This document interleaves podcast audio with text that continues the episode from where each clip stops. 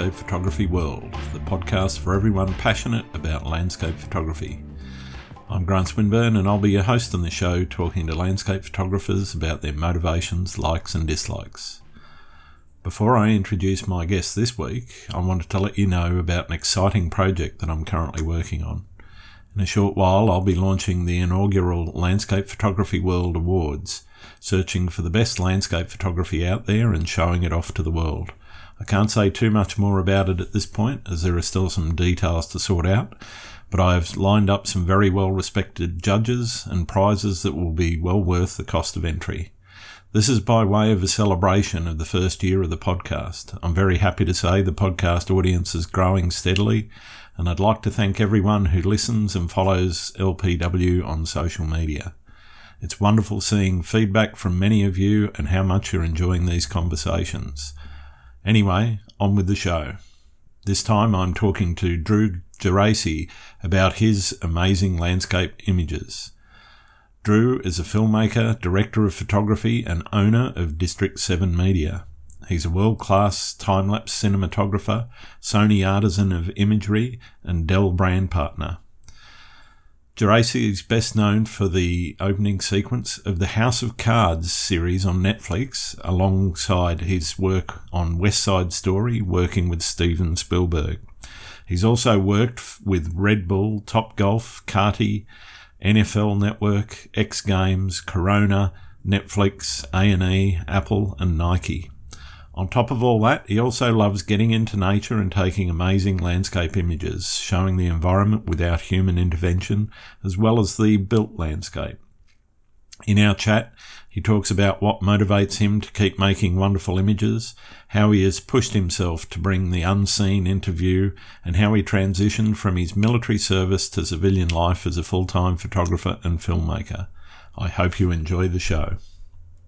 G'day, Drew. Welcome to Landscape Photography World. How are you going? I'm doing great, Grant. How are you doing? Yeah, I'm fantastic. It's uh, start of a new week and uh, really enjoying life at the moment. I just got back from a, uh, a trip over to the UK for eight weeks, which was uh, absolutely marvelous. Oh, fantastic! I'm jealous. I haven't been out of the uh, the U.S. since last year, but uh, I'm glad you're making your rounds. That's great. Oh, it's it's my first trip out for uh, a couple of years. No, 2019, I was over in Canada. I think was the last time I was uh, out and about. So beautiful Canada. Where'd you go? Uh Banff, Yellowknife. I was just gonna say that. I knew you were a Banff guy. Calgary. Vancouver, stayed west coast mostly, and uh, up in the Northwest Territory. Went up to do a bit of uh, the old um, Aurora chasing uh, in Yellowknife as well. Yeah. Uh, did you capture some good stuff? Uh, yes. Um, only got one night to do it though. We were up there for three nights, and the first Ooh. two nights were first night was um, uh, partly cloudy with a really really weak aurora that lasted yeah. like ten minutes. That's um, unfortunate. Um, and then the second night was socked in with cloud and the third night was uh, looking pretty bleak because it had snowed all day and there was lots of cloud. And then about uh, one in the morning, it just cleared up and uh, the aurora started and went off, which was quite nice. It wasn't, you know, well, it wasn't strength ten or anything like that, but it was uh, it was good enough. You know? Yeah, that's great. That's how it always works too. It's like the last day and the yeah, last yeah. hour, like the heavens opened up and out came. You know, there's the aurora. Finally, you got yeah, it. But that's, uh, that's great it's never there when you want it. You know? never there when you want it. Never. It's every production I've ever been on. So, so enough enough about me. Talk to me about your uh, your story. What's uh, the the Drew? My story. Jeez, there's there's so much to this story. Well.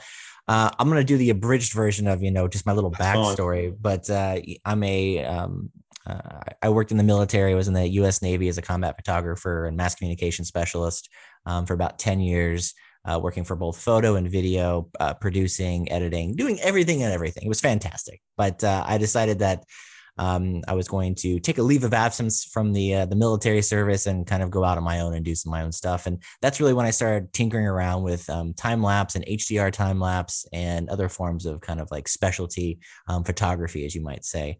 And this was way back in like 2010, 2011. So a lot of this stuff really wasn't mainstream at the time. Sure. Um, so for me, it was brand new. For a lot of people, it was brand new. And, you know, when you're putting out time lapse videos like that, you're getting, you know, hundreds of thousands, if not millions of views because no one's ever seen it before. Yeah. Um, yeah. And so that's kind of what led me to my next endeavor, which was creating my own business, which um, we just, I, or we, I just celebrated my 10 years this month. Well, um, congratulations. Thanks, man. It's been a, it's been a whirlwind. Um, but yeah, I've been doing 10 years doing um, second unit cinematography, time lapse photography, high speed aerials for TV and film and commercial advertising. Um, done a ton of feature movies, tons of TV series. Um, and really, it's been an awesome experience. And it's kind of led me to believe, like, where do I go next from this? Because I've gotten to work with people like David Fincher, Steven Spielberg, Alejandro uh, Inarritu, and it's all of these people that I grew up loving, and I'm doing work with them. So it's just really um, phenomenal. I'm like, oh my god, I'm only you know 38. Where where do I go from now from here? You know, so it's kind of like uh, trying to figure out what I'm going to do next. But um, life has been great, and a lot of the things that I'm doing now really just revolve around helping other people, doing a lot of uh, um, education based tutorials and things, so that I can share the knowledge that I've gained over the past 20 years and um, give it to others. Yeah, fantastic. So, what got you started? Was it the career in the Navy, or were you into photography before then? Uh, you know, I was always into photography and videography. Actually, I was much more into uh, videography before um, photography. And when I was in high school, I uh, took a couple independent uh, video classes and ended mm-hmm. up getting um, a full ride to college. And nice. having to make the choice of, hey, do I go to college or do I take on take on a different um, challenge? And I ended up going to the Navy instead.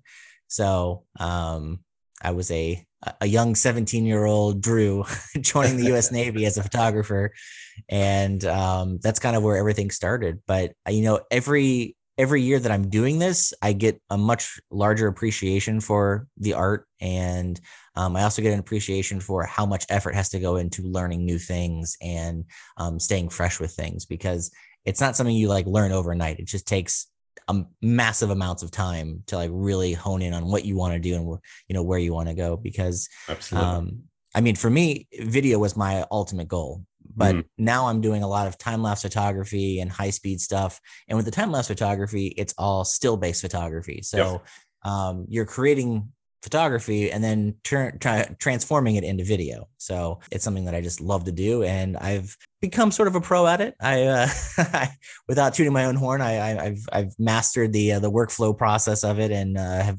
really done a lot of legwork to make it as perfect as can be. So you know when we get those high end cinema directors and whatnot we can deliver a really great product. Yeah sure.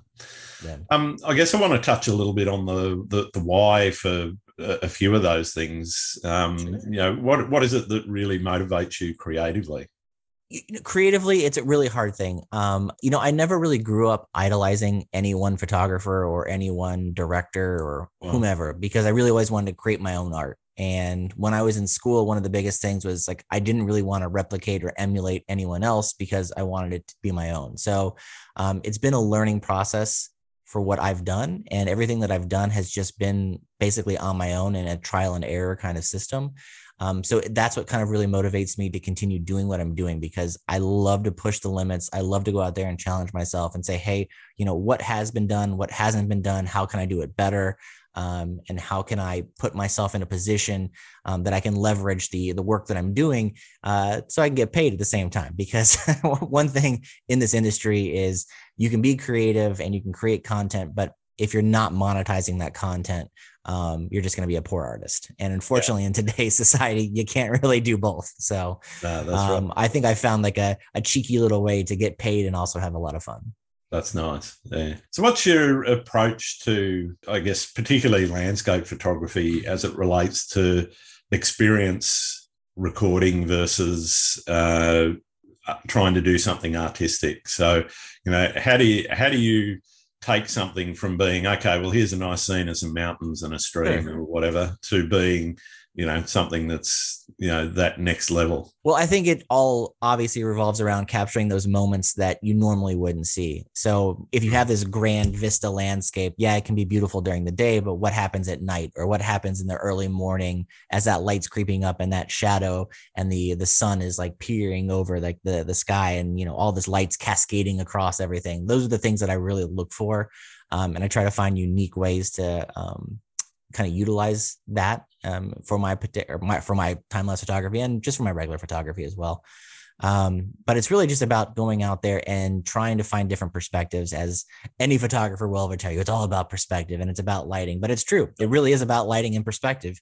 Um, And sometimes you have to get low, sometimes you have to get high, sometimes you have to, you know, get in the tree and, and do whatever you want. But um, it's really about finding those unique locations and unique setups that really sell the shot and can really um, convey uh, grandeur and uh, the message that you want to project project to your to your audience. Yeah, yeah.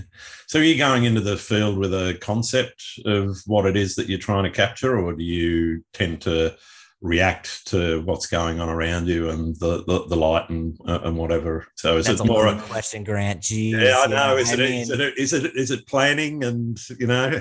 I mean, there's always planning with everything I do. I mean, that's the one thing I've learned just starting off is that everything requires a tremendous amount of planning. Even if you think it's going to be the simplest of shots, mm-hmm. it really does require quite a lot of planning. So pardon me i will i'll always approach something um, with a plan in mind. I'll have like an objective like oh i want to try to get this or that.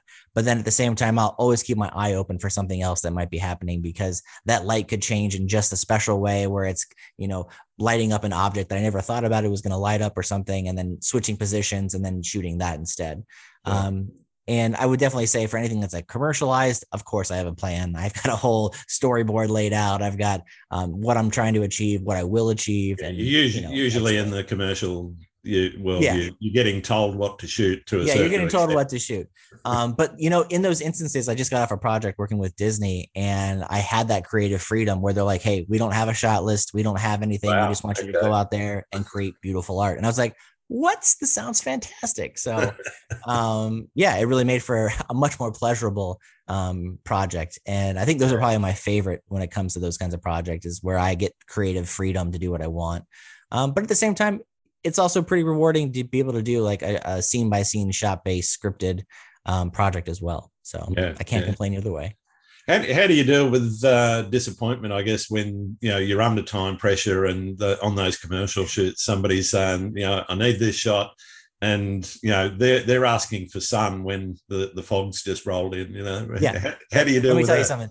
Yeah, as any photographer knows, there's always disappointment, and um, you could shoot everything perfectly, have everything set up the way that you thought it was going to happen, and then the weather changes, and that's one thing that I think um, you really have to be able to um, pivot around um, as well and have backups because in this industry it happens all the time um, especially when you're shooting commercials or film and tv you are given the time that you're given and most producers and productions don't want to pay for the extra time where you would you know you'd be like oh my gosh you know if we just had an extra hour here we could create even more magic um, or if we wait a day and push it you know we'll have the perfect weather. But um, you just kind of have to take it as the the ebb and flow, um, and you know just do what you can. And in most instances, though, I will say that 99% of the time, even if the weather looks like it's awful, the shot still turns out really well. Um, yeah. And we'll throw on, um, or I'll throw on my own little special like pizzazz to make it look even better. And the bit, oh wow, that's great. uh, filters do an amazing job, but uh, fair enough. I guess you know, talk, talking about that uh, special pizzazz. Um, you know, you've got a fairly defined style. How did that develop over time, and is it still developing? Or you- oh my god, the style is always developing, um, yeah. and I, I think that's kind of what sets me apart from a lot of other time lapse photographers and just other cinematographers um, out there as well. Because for me, it's about you know capturing that light, capturing that subject in the moment in camera, but then the real magic is when you take it back to post and you really put on your your your own touch of color, your own touch of, you know, lights, darks, midtones, and really, you know, give it shape. And that's what I love about this industry is because you can create something that looks completely different in camera from what you create in post. Mm-hmm. And um, but it's having that forethought of knowing, hey, I know that I can push the highlights or I can push the midtones here. And when I bring it back into post, it's going to look absolutely amazing. Um, yeah. And all of those things correlate together to create a perfect image. Um, and in my instance, that's just kind of my style. I'm I'm definitely I love color. I love vibrancy. I love um, really immersing the user in um, in color. And mm. I, I, hmm. don't do a lot of dull things. Most of my stuff is very vivid, um, and that's what I love to do. Yeah, cool. So, talk to me a bit about leaving the navy and making the choice to go full time and you know head out on your own in your in your own business was that an easy decision or was it something that you oh, hell yeah. came to over time? Super easy decision. yeah. Okay. I mean, they wanted me to stick around. They're like, "Oh, we're gonna pay you money to stay around because you're you know you're a valuable asset." And I'm like, "Yeah, piss off. I'm done." um, one of the biggest reasons why I left the navy and the military in general is just because people are always in leadership positions above you, obviously, but they mm-hmm. don't know what the hell they're talking about. So yep. they'll task you with something and they'll be like, oh, you got to go do this and you have to do it in this amount of time. And you sit there and you're like, this isn't even possible. Like, what are you guys like talking about? This is complete bullshit. and then you tell them it's complete bullshit. And then they come back to you and like, oh, no, no, it's possible. I've seen you do it. And I'm like, the hell you have. Um, so I just didn't want to be put in a position where somebody who was a mindless drone and also an idiot was in charge of me telling me what to do how to do my job when they didn't even know what the fuck they were talking about. So um, that's I'm, as you can tell i'm a little passionate. I, I will say i love the military and i love the navy and i love everyone i've ever met in the navy but i really despise the leadership and the way that it's set up because it's not meant for creatives. It's not meant for people that are vocal and are good at what they do in all honesty. It's about um, who's there's a lot of black and white yeah, there's a lot there's a lot of black and white. So um and I was like a nice big red stain on that black and white. So yeah, uh, it was uh it was great. But uh, I, I didn't really have any loss or feeling of loss after leaving the Navy, and it was really quite honestly a, a relief um, getting into the civilian world and starting starting to do what I wanted to do and put out the yeah. projects that I wanted to put out, and uh, it, I think it's worked out really well. Yeah. So when yeah. when when you, you, you say you you know started wanted to start working on projects of, of, your own was was that the main goal that drove you towards setting up your own business, or was it something you know, other than needing to eat? And- just to be blunt, I mean, it was survival. Um. So I was working at a, a, newspaper at the time after I got out of the military, and it was a, I got a really decent job. I was a, multimedia director for yep. the Washington Times, and um, I did that for three years and then they laid off the entire staff. And then I was like, oh, what am I going to do? But thankfully, being the resourceful person that I am, I started my business uh, about a year into my working at the at the paper because I could see the writing on the wall. I knew that it wasn't going to be long until they were going to like lay off staff. And I was like, you know what? Mm, I want to have like a little safety net here. So I started my business. I was running my business part time, obviously, whenever my off time was from work um, and doing it there. And then um, in 2012, I took it um, full time. And it was a very terrifying experience because I'm like, oh, I'm relying on myself to make money, relying on myself to do marketing, editing, post production, anything and everything. Yep. And um, it was really challenging. And there's a lot of things that I really fucked up along the way and lost a lot of money. and, um, it has taught me quite a lot though as being a small business owner of you know what to do and what not to do. Um, mm. so i'm mm. very thankful for that. Yeah. So i mean one of one of the things i like to do is explore the the the, the how when it comes to setting up your own uh, business and so forth. What what are those important things that need to be taken care of? And what are the things that you can just sort of go yeah it doesn't matter that much. I shouldn't shouldn't be shouldn't be concentrating on that I mean, the biggest thing for starting your small business is just knowing the legalities of everything, knowing the yeah. tax laws, because honestly, that has been the biggest thorn in my side is just understanding tax laws. Um, and when I first started doing it, I didn't understand certain ways that my money had to be in certain places and I couldn't spend certain things, had to do estimated taxes every quarter and whatnot. And yeah. I just didn't do them appropriately. But I also wasn't filing appropriately either because I was filing as a um, um, an LLC, but it was uh, personal. So I wasn't doing like an S corp or a C corp or anything. Yeah, so it was a sole trader business. Yeah, and I, I was losing probably close to forty or fifty thousand dollars a year just yeah. in like Social Security and Medicaid, Medicare.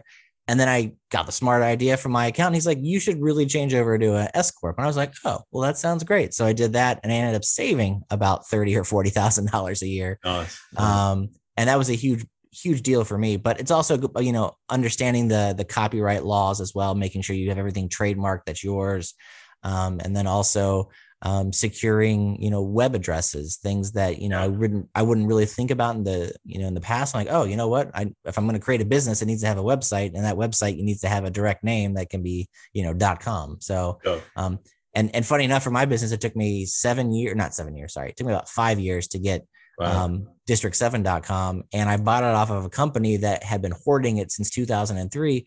They wanted me to pay like $50,000 uh-huh. for the name. and they contacted me and every year they contacted me i told them the same thing i'm like listen my max price is 1500 come back to me i'll make it happen after like three or four years of them coming back to me hey you interested in district 7 i'm like sure 1500 bucks and finally they came back and they're like okay 1500 bucks and i was like great we got a deal Fantastic. so um, I got my my web address. I felt happy. Um, and then and then yeah, but there's also you know everything that comes with insurance as well. You just have to understand production insurance, equipment yeah. insurance, workman's comp, um, starting setting up payroll. And once you get there, you just feel like, oh shit, I'm a legitimate business now. like you're right. just like doing everything, hiring people, and it's, it's crazy. But um, but yeah, that's that's pretty much my I guess insight to owning a small business. sure. How did how did you balance being all things though? You know, dealing with you know building your social media brand and marketing. Uh, and you know, do it, doing the actual photography and doing the editing, and you know, uh, and, and getting out, getting clients, etc. You know, that that that's that's a big juggling act. Um, it's a huge juggling act. And I'm gonna be honest, it's always been me. I've never done hired anyone else to do anything else. I, yeah. I run my own website. I do the photography, I do the video, I do the editing, post production. I'll hire out for crew members. So if I need to have audio and secondary shooters and gaffers and grips and things like that, I'll hire out for that. Sure, but, sure, sure. You know, I've taken care of everything since day one. And you know, 10 years in, I can definitely say like I'm glad that I've done it. But now I'm at that that point where I'm like, I'm probably gonna hire some people to do this because sure, sure it takes way too much time and effort. I, I work probably 20 hours a day. I was going to say, it sounds like you don't sleep. I, I don't. I'm up every morning at like six o'clock. I go to bed. I'm like an old man. I go to bed at like 9 p.m. and, um, you know, I start my day and just keep it going and until it needs to, to end. So, yeah. So you've shot all over the world. What locations are still on your bucket list? Oh my God. You know, this is the weirdest thing. I've never been to Hawaii. Wow. And, okay. Um, I've been I've been in some of the most obscure places all over the like, like the world, but you know, I've never been to Hawaii. So I'd like to go visit Hawaii. Um, love to visit the Azores and um, probably oh my god, where is it? Where's the, what's the desert in South America, northern handle? It starts with a B. Oh my god, I'm losing it. Uh, I can't remember it's where eh, wherever it is, it's where they have all the reflections in the sand. Colby Brown was just there. Yeah. Um, uh, but it's it's amazing. That's where I'd like to go to. I love reflections. I love sand, and I love doing um, nighttime photography. So I'd love to to go out there. Yeah, sounds good. What's the furthest you've traveled to get the shot? As far as like a production travel or like yeah, well, either. uh, I trekked ten miles into the Grand Canyon to get some shots uh, of Havasu uh, or Havasupai Falls um, in Arizona. Um, and that was a grueling trip, and I will never do it again because I was carrying about 70 pounds of gear in 110 degree heat or whatever that is, like 40 degrees Celsius heat. And um, it was brutal. And it was crazy. And the next thing, as far as flights go, I did a not a nonstop, but I did a flight from here to Western China, um, out near Mongolia, and that was about a 36 hour flight. And wow. that was a pretty crazy flight. Um, the longest flight I've ever done, though, was to a small island in the middle of the Indian Ocean, um, Diego Garcia. And that took two and a half days to get to.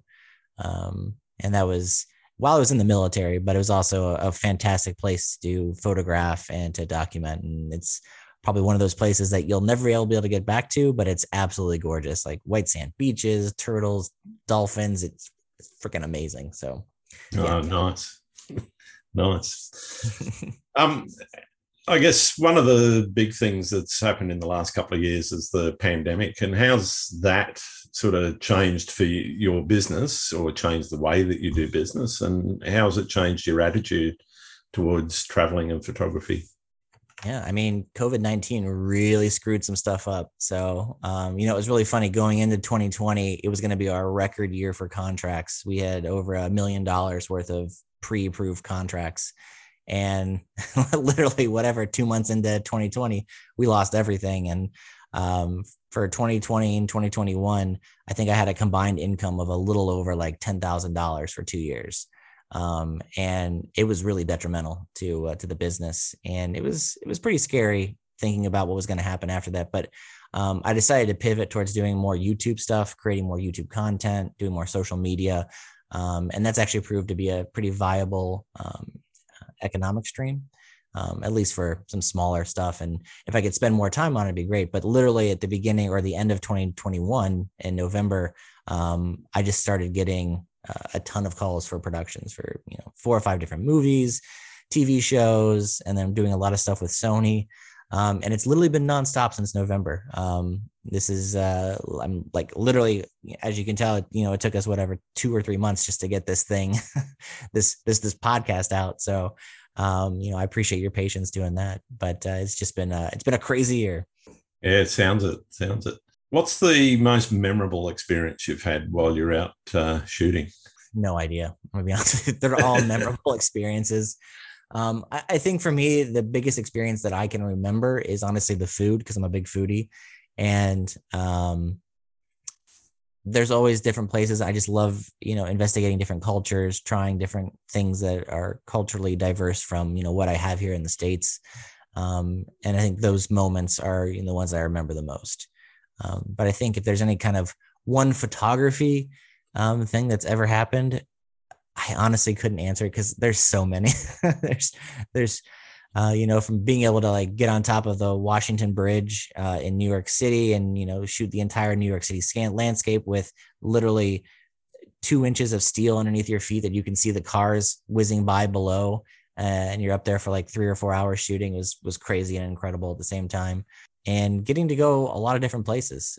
I think some of my most memorable uh, things, and they maybe not in a positive, but they turned out to be positive, was when I was out in China for the first time, uh, because we had spent you know 33 34 hours on a plane we literally get off the plane in western china and as soon as we step off the plane there's this old probably like 80 90 year old woman and she's literally you know defecating out in the streets and we're like oh this is going to be a memorable shoot so uh, there's a lot of crazy things especially when we, by our first trip to china and um, you know, funny enough, I never really wanted to go back after that because I'm like, whoa, there's so many bad things here. I'm never going to do that.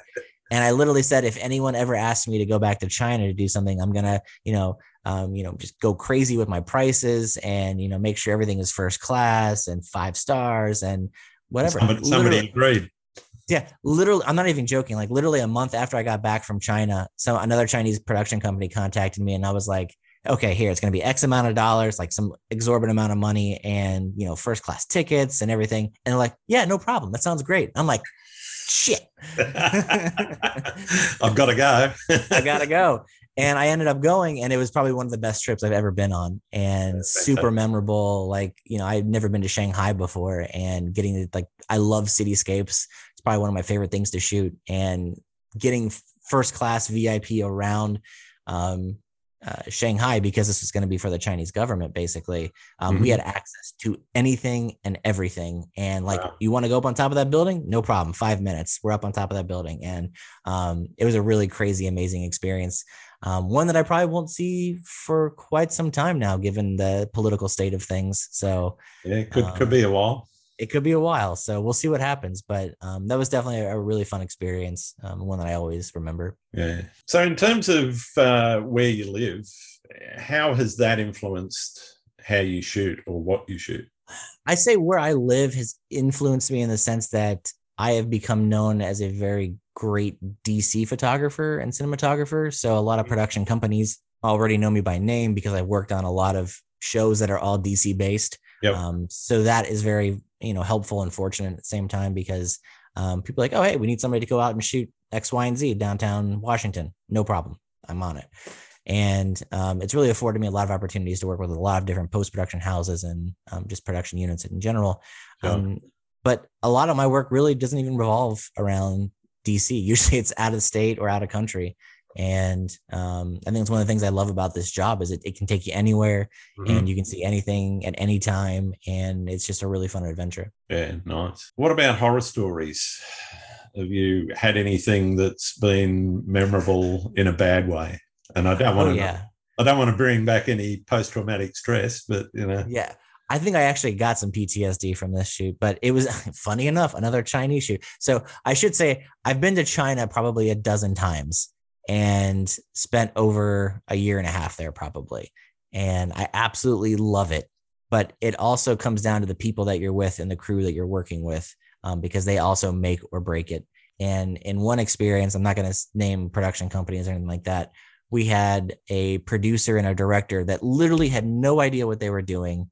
Um, they had us working probably 22 hours a day every day for 30 days straight. And Wow. basically, the crew kind of revolted on them and told them, Hey, you got to cut this shit out. We can't do these long hours. It's not, you know, we're, we're losing sleep. We can't even function properly. And I remember telling them, I'm like, listen, even in our contract, it states that we do 10 hour days, 12 hours at the most with overtime. And we were doing, you know, 20, 22 hour days. And we all submitted our bills for the client at the end, and they were inflated by like 10 times. So a half a million dollar production turns out to be almost a $2 million production wow, because they wouldn't listen to us and give us, you know, the, the time that we needed to recuperate, basically. yeah, Um, and they were upset and they paid it though. imagine. Yeah. So um, that was probably one of the worst shoots I've ever been on, though. Uh, and thankfully, I would say 98% of all my other shoots have been fantastic. Like there's there's really never been like a really bad shoot, in my opinion, except for that one. Yeah. So, do you have a favorite location that you just keep getting called back to? And yeah, Oh, what New is Zealand. it? Why is that? 100%. I, I don't even, you don't even have to finish your sentence. I love New Zealand and I wish I lived there. I wish I was a citizen. It's just, it's where I want to be. Um, but I love New Zealand because it just contains anything and everything you've ever wanted to photograph. Sure. Um, and I love visiting the South Island because you get deserts, you get glaciers, you get tropical rainforests, you get forests, you, you, you get everything, and it's freaking amazing. yeah. Um, and it's something that you don't see in the states really. Um, I think the closest thing we have up here really is you know Banff um, has some of the elements of New Zealand, uh, and maybe Iceland, but those are all completely different as terms of like feel go. yeah. um, yeah. But I just love New Zealand. Like I, that's where I want to be. Like my soul is like it just wants to be in New Zealand. So Yeah, I don't. I don't blame you. I'm. Uh, I'm a little bit the same. But, uh, yeah.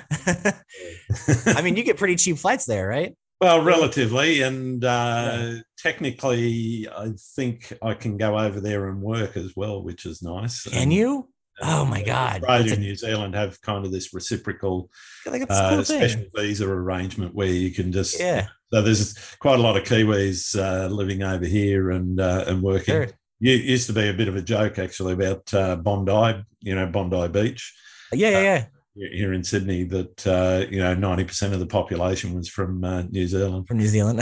Uh, there there was a joke at the end with can can the last Kiwi to leave turn the lights out? yeah, that's funny. But I think there's a lot of Aussies going back over to uh, uh, in the other direction though, simply because now you know. Particularly post pandemic, you know, a lot of people are going, well, hey, I can actually work anywhere and work from anywhere. And, uh, you know, if I'm going to choose a lifestyle place to, to, to go, New Zealand. Why not? Yeah, Yeah. New Zealand is the place to be, man. If I would, if it was fantastic wine and food, fantastic. Oh my. God. it's fantastic. Everything. There's nothing wrong that no- New Zealand no does. No, no carnivorous animals or poisonous. Nothing. That's what's great. Yeah, like you got some like bugs that like, or I forget like like flies that bite you. That's about Oh, it. yeah, Like, yeah, yeah, that's that's the worst. it's not bad. The only thing I wish this would make New Zealand the perfect country. If they just legalized marijuana, it would be the best country in the world. Yeah, maybe, um, maybe they will. Maybe they Maybe will. maybe they will. Oh my gosh, I was trying so hard to get citizenship, not citizenship, but we wanted to buy a house down there, Sure. and this was in 2017. And in 2018, they put out the statement saying no foreign owners Uh-huh, um, yeah. anymore. And I was like, shit. So there goes my chance of like owning a property in New Zealand, but I don't know. Who You've knows? never heard of shelf companies? I know, right? I got a couple friends down there. We're kind of in the works of doing some stuff. So we'll see what happens. oh, that's the way. Yeah. Is, Never, never is- give up. No, I won't. Believe me. If I if I can move to New Zealand, I will. So, what do you learn about the world through photography? Everything. Uh, I mean, that's a that's a really hard question. I mean, I've learned quite a lot through. That's why I asked it. I think it's really honestly, photography isn't really about imagery to me. It's about creating and fostering relationships with other people, um, mm-hmm. going out there and really learning about what other people do, and then taking the information and the styles and the um, the things that they do and kind of not replicating it, but you know, figuring out how it can like mix into your own work. Um, and really just kind of ping ponging ideas off of people. And I think that's what photography is great for because it's unique no one is no one will ever be named the greatest photographer in the world um, because there's no way to determine who the greatest photographer in the world is. Yeah, yeah. And um, I think that's what makes it amazing because it's everything is unique, everything is um, customized for every person. So mm, it's one yeah. of the reasons I love photography. Yeah, I think you know people people's reaction to it is you know positive or negative is always right. going to be different because different people see the world in different ways and Absolutely. Yeah. You know, particularly when it comes to uh, landscape, cityscapes, street, and uh, an astro and those sorts of things. You know, the, it's going to evoke very different feelings depending on uh, that person's experience. Yeah. yeah. And that's what's great about it too, is because Absolutely. it is everything and anything. So I want to move on to some of the how and talk a little bit about particular things that you do that might be a bit different. You know, you mentioned the the the Drew's uh, you know special sauce or whatever you know.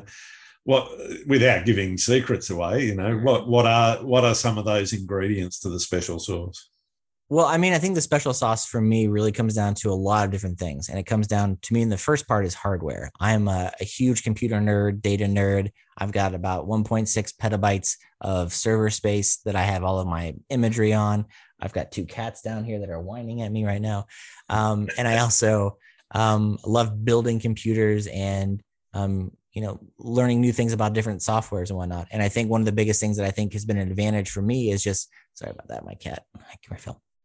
Uh, one of the biggest things for me is just uh, finding new workflows that help enhance my my art and whether that is learning a new program or actively going out and creating my own um, kind of setup for things um, it's kind of really what separates me i think from a lot of other people because I think there's a lot of great photographers out there, but there may not necessarily be a lot of photographers that know the ins and the outs of the post production side as well yeah. when it comes to finalizing and um, you know really coming up with that that perfect final image um, for distribution. And uh, for me, really, I for when it comes to you know even photography, I use uh, DaVinci Resolve, and I was a big Adobe user for a long time, mm-hmm. and I really like Adobe. They have wonderful people, but they don't they're not keeping up with their software. They're not keeping up with um, current trends, and they're really just falling behind, in my opinion. Um, so um, I've really moved on to other software that really works well for my workflow.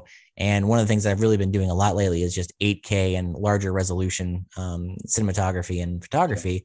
Um, you know, I just worked on a project where we're doing 24K um, wow. projects with medium format cameras and yep. you know multi faceted shoots hey phil and all those things really like you know add up to you know what you can create and come up with and i, I don't know if i my special sauce really is just i love looking at the the color charts and my um, color levels and mm-hmm. really making sure that they they align properly and i'm a huge uh, proponent of you know having the highest quality image possible. So I always want to shoot things at their highest bit rate and yep. um, really retain all that beautiful information. Um, cat, um, and and you know just go from there. Cool. What's your routine out in the field? Are you you know, uh, uh, non-commercial. Let, us talk about personal photography. Is personal know. photography? Okay, perfect. Yeah, uh, I mean, yeah, your, your, routine in a commercial shoot's always going to be a little bit. Yeah, there's always something like wonky, but I, yeah.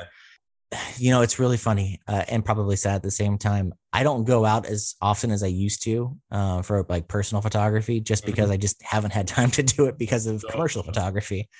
Um, but when I do go out there, I really like to, you know, just be one with the landscape, be one with whatever area that I'm in, really kind of observe it for a while and see what's coming up and what's you know happening and then kind of dive in and be like ooh this would be a cool shot over here and mm-hmm. you know mm-hmm. maybe i'll switch out to this lens and do this or that um, so i don't really have a routine other than i just like to scope out the area first um, yep. and really kind of find out um, you know what i can create with it yeah what, what about uh, pre-planning are you spending you know a, a, couple of hours, a couple of days? Uh, you know, what? what yeah, that completely depends on the project. I mean, pre-planning for personal stuff is, you know, I'll do it up in the moment, but a lot of the production stuff that I do, uh, days, if not weeks, mm-hmm. of of pre-planning and going back and ensuring the lights there, doing light studies, um, and making sure that it's acceptable for what the client wants.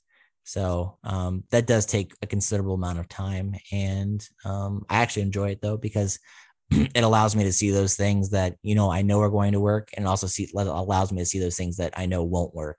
Sure, um, sure. So I can relay that back to the client. Yeah. Have you ever hit a creative wall? Yeah, every time. I mean, like every day, it's a creative wall. You know, you got to find a way to climb over it. Uh, one of my biggest inspirations right now is working with uh, AI generated imagery. Mm-hmm. And um, I've been doing that for the last month or so, and it's been a huge inspiration boost. Um, because realistically, what I'm doing is I'm telling the computer what I want to depict in the scene, and the computer then takes that word, uses that language to create the image. And some of the results that I've gotten from it are just out of this world. And I would say on par, they're pretty much almost identical to not identical, but very similar to what I was thinking about in my head. So yeah. it really allows me to do a lot of great pre visualization. Um, I can share that with clients and say, hey, you know, we can get something similar to this or even, you know, copy this um, and then get an actual photo doing that. But that's one of the biggest inspirations to me um, that I've come across in the last couple of uh, months or so. Okay, where where do you see things like AI going, and you know oh how God. how far do you think that's actually going to eat into the professional photography world, particularly particularly cinematography? You know, there's there's a lot of CGI being used in in the past, and I know you know there, has been I, I guess quite a few conversations in the media at least about sure. uh, you know replacing actors and you know replacing cinematographers with uh, CGI and AI. I don't think we'll ever replace cinematographers, but we will replace actors. Mm-hmm. Um, but AI is 100% going to be in our future when it comes to image generation for for still photography and for cinematography. Sure. Um, just because even where even the point that we're at now, it looks amazing. Mm. And I can't imagine seeing what happens when they actually dial it in and get it so it's photorealistic and you can't tell the difference between a camera and the the AI generated imagery. And it's coming. I'll say that in the next 5 to 6 years we mm will have that. And I think all photographers and cinematographers they have to be ready for that because I don't necessarily think it's going to replace anybody, but I think it's going to make your job either more difficult or it's going to throw some, you know, you know, corkscrews or whatever in, into your um, sure. in your your your your workflow because it's going to be one of those things that is going to dominate the industry because a it's cheap and b anybody can do it it doesn't yeah. require any talent whatsoever yeah. to do it um, so i think there's i think there's reason to be a little i don't think scared is the right word but apprehensive um, for the technology. But I think it can also lead to you know a lot of really wonderful things because you know just as I was saying before, for pre-visualization, for storyboarding, if you can tell the AI what you think you'd like to make and it comes up with something that they've it's randomly generated, you can then piggyback off of that and actually create those scenes in greater detail and more depth. And I think that's an amazing achievement. And I really honestly can't wait for that. Mm, okay. How do you, how do you see that fitting into things like uh, social media and Instagram? Because you know, if you get a an AI account that's uh, generating, uh, I mean, I guess, Grant, we're already there. I mean, uh, there's there's there's plenty of bots out there that are all AI generated. There's plenty of forms that are uh, and text and everything that's AI generated. And someone's just like, hey, go start a fight with this person using this context, and you tell the bot to go do it, and it does it.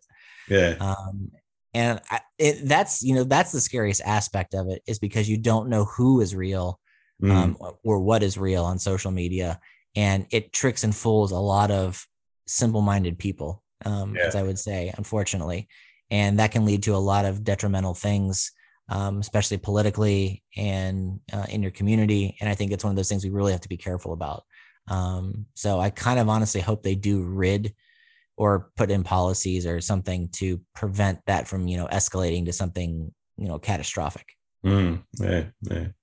I mean, I, I, I, guess I was less thinking about uh, some of the tech stuff, but uh, that, that's out there now, but more if you've got a uh, AI image generator that yeah. is set up to match the algorithm and what's going to trend on social media, and it's pumping, you know, that kind of content out, then how does it? How does a human compete against that?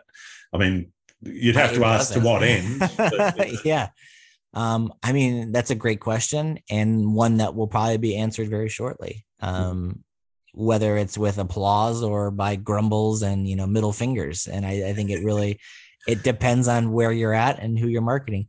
I, I think there's always going to be a need for photography and cinematography as it stands and you know relates to real people. But yep. um, I, I think there's also room for AI too because you can create cheap imagery doing that, and um, it looks really good so far, yeah. which is you know terrible. I guess for, for, for me, I, I, I kind of see art more as a human pursuit, um, and for sure, and, you know, I, I know that uh, at some some stage we'll probably have to bend the knee to our robot overlords, but uh, a hundred percent. I mean, every movie we've ever produced about AI taking over the world will literally happen. And yeah. and realistically, I don't want to go too down too far down the rabbit hole, but we probably are living in a simulation right now whereas AI is controlling everything that we do hear, see, smell, everything. Sure, sure. Um, and I, I, think there's a lot of there's a lot of credibility to it too. That that's where we, we've happened because if you think about it, what kind of civilization is going to last the longest in the universe? It's not going to be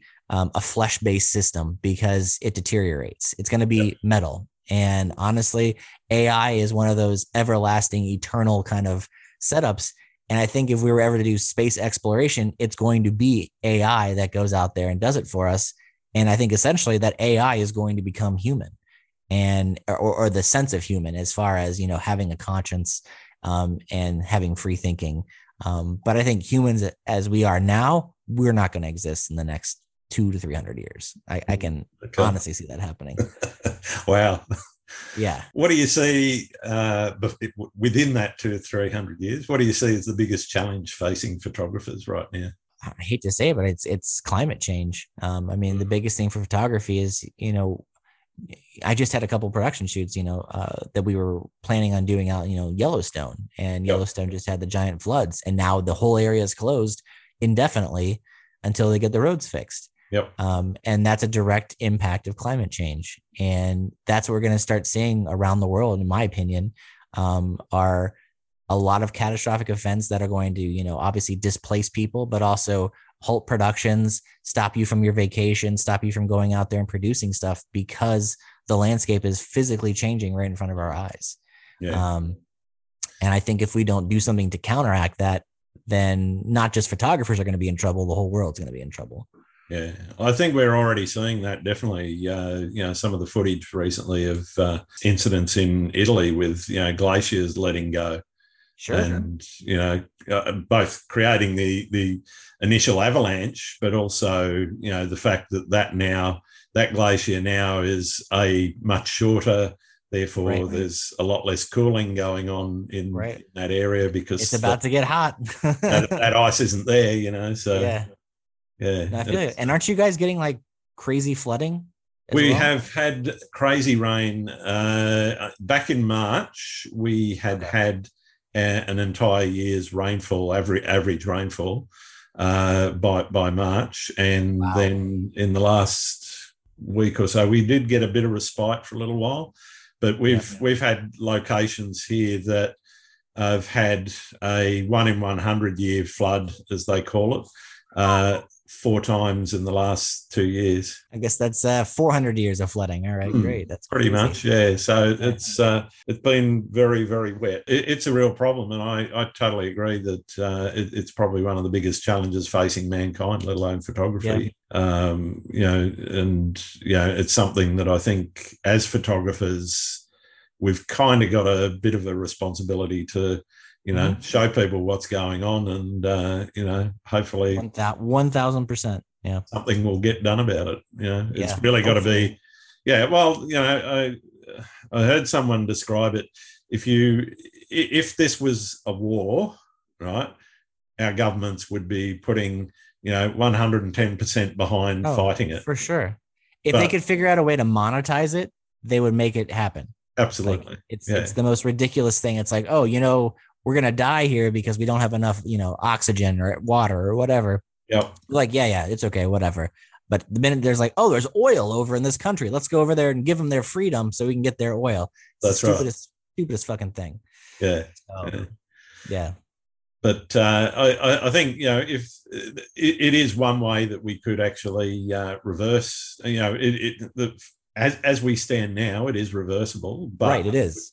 It yeah. would actually take that kind of war footing to for, for governments to say, okay, we're actually going to combat climate change in a realistic manner, and we're going to put the kind of industrial effort right. that we put into you know fighting one another into actually reversing climate change. You know? I wish that was a thing because that seems yeah. Like well, this, that's this happening over here, man. It's like people fighting each other over the stupidest fucking things. Yeah, he said, and, he said, she said. You know, yeah, and it's like it's awful. Why, why are you arguing arguing about that when we're all going to die? You know. right, right, right. Exactly. So fun, fun topic. yeah, yeah, yeah. Well, let's pull ourselves out of that a little yeah, bit. Yeah. Um, what do you like to do when you're not out shooting? Man, I play video games. I'm gonna be honest. Okay. I uh, I, uh, I love video games. I always grew up playing them. I used to play quite a bit with Colby Brown. Uh, I think you guys okay, yep. chatted before. So him and I play, um, and it's really honestly just a great stress reliever because I can zone out, go straight into whatever world or event that I'm playing, and I don't really have to think about anything else. And it's it's really awesome. Um, but aside from that, I, am really into growing things. Um, I think in okay. another life, or even in this life, who knows? Um, I'd want to be a farmer um, or a horticulturist, um, and you know, develop things. Well, you've answered um, my next question, which was if you weren't a photographer, what would you be? So yeah, well, well, you know, funny enough, before I wanted to go into photography and videography, I wanted to be an architect. Okay. And, um, I love architecture, and it's probably one mm. of my favorite things to photograph. But um, I also love building and I love designing. So um, that definitely would have been either my second or third choice. But I really I I enjoy working with my hands too. So I think working in a, on a farm would be pretty awesome too. Sure, sure. Who do you go to for advice? Oh man, this is gonna sound dickish. I don't really go to anybody for advice. That's okay. Um, yeah, I mean, some people do, some people don't.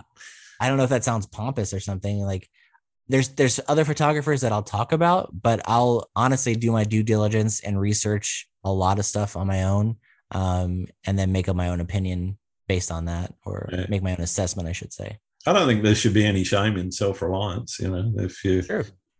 You know, if, if, if you're comfortable making your own decisions without uh, asking for advice, then that's great. Yeah. Okay, so are there any other photographers out there that you think I should be talking to? Yes, there are two photographers in particular that I think you guys should be talking to, or you should be talking to. Um, the first one, and I will talk. I really don't know how to say her name. Um, her name is uh, Nicole Skisorski. Okay. Uh, S I K O R S K I, and um, she is a fitness photographer. And I've kind of seen her journey over the past two years go from you know just a simple camera and a lens to like full lighting setups and everything and she does an incredible job and mm-hmm. i think she's probably an amazing up and comer um, and she does a really great job and the next one is uh what's this name? is uh pablo piedra p-i-e-d-r-a and he's a uh macro photographer but he does a lot of insect stuff um, so he does focus stacking or image stacking um, with images, but then also animates them as well. And it's probably one of the coolest things I've seen. And he does an incredible job at. It. He's also a former, um, I think, Army or Air Force guy, mm-hmm. and um, he's doing this down in Costa Rica. He's got a whole studio he just started up for himself, and he's you know making a really a big name for himself. And I'm really proud of him. Uh, and uh, he's doing a lot of wonderful things. So if you get a chance to talk with him, I would definitely um, suggest it. All right, thanks for that. I've got one more uh, question, and for some who listen, it's probably the most important one. Do you like yeah. pineapple on pizza? Uh, you know, funny enough, uh, I, I like pineapple on pizza. It's fine. It's uh, it's it, during my my my stints over in China, um, there were little pockets of pizza parlors, and by pizza parlors I mean Pizza Hut. And okay. I don't know if you've ever been over there to Pizza Hut in China, but it's I like a five, it's a five star dining restaurant wow. compared to like the one star that it is in the state. And the best pizza they have there is a pineapple pizza. And it is absolutely delicious. And I'm not ashamed to say it. So you know what? Screw it, you know. well, all power to you. That's right. I, pineapple's not for everybody on their pizza, but I'll tell you no, what, it, I'm not I, I don't mind it. It's okay. I, I, haven't done the numbers, but I'm I'm pretty sure it's uh, fairly equal. There's there's a few neutrals. I, am a neutral. If it's okay if there, I'll eat it. If it's not on the pizza, I'm I'm happy. If I yeah, if I order one, I'll go with that too. I'll tell you what. I'm not going to actively go out there and search for pineapple on pizza, but I'll eat it on a pizza. it's not bad. brilliant, brilliant. All right. Well, thank you so much for uh, spending some time with me today. Absolutely. Tonight for you, Drew. Uh, it's been really good getting to know you and uh, learning more about how you do what you do. Where can people find your work? Yeah, people can find my work at district7.com, or if you guys search YouTube for uh, District 7, you can find my uh, my channel there, or on Instagram at, at Drew Geraci. Fantastic. Thank you. Awesome. Thanks for having me, Grant. I really appreciate it. No problem. Thanks again for listening to Landscape Photography World. I hope you enjoyed the show and keep listening because I'll be joined by some great guests in upcoming episodes. You can find my work in this podcast at grantswinburnphotography.com, also on Instagram, Twitter, YouTube, and Facebook. I'm Grant Swinburne and hope to see you out shooting soon.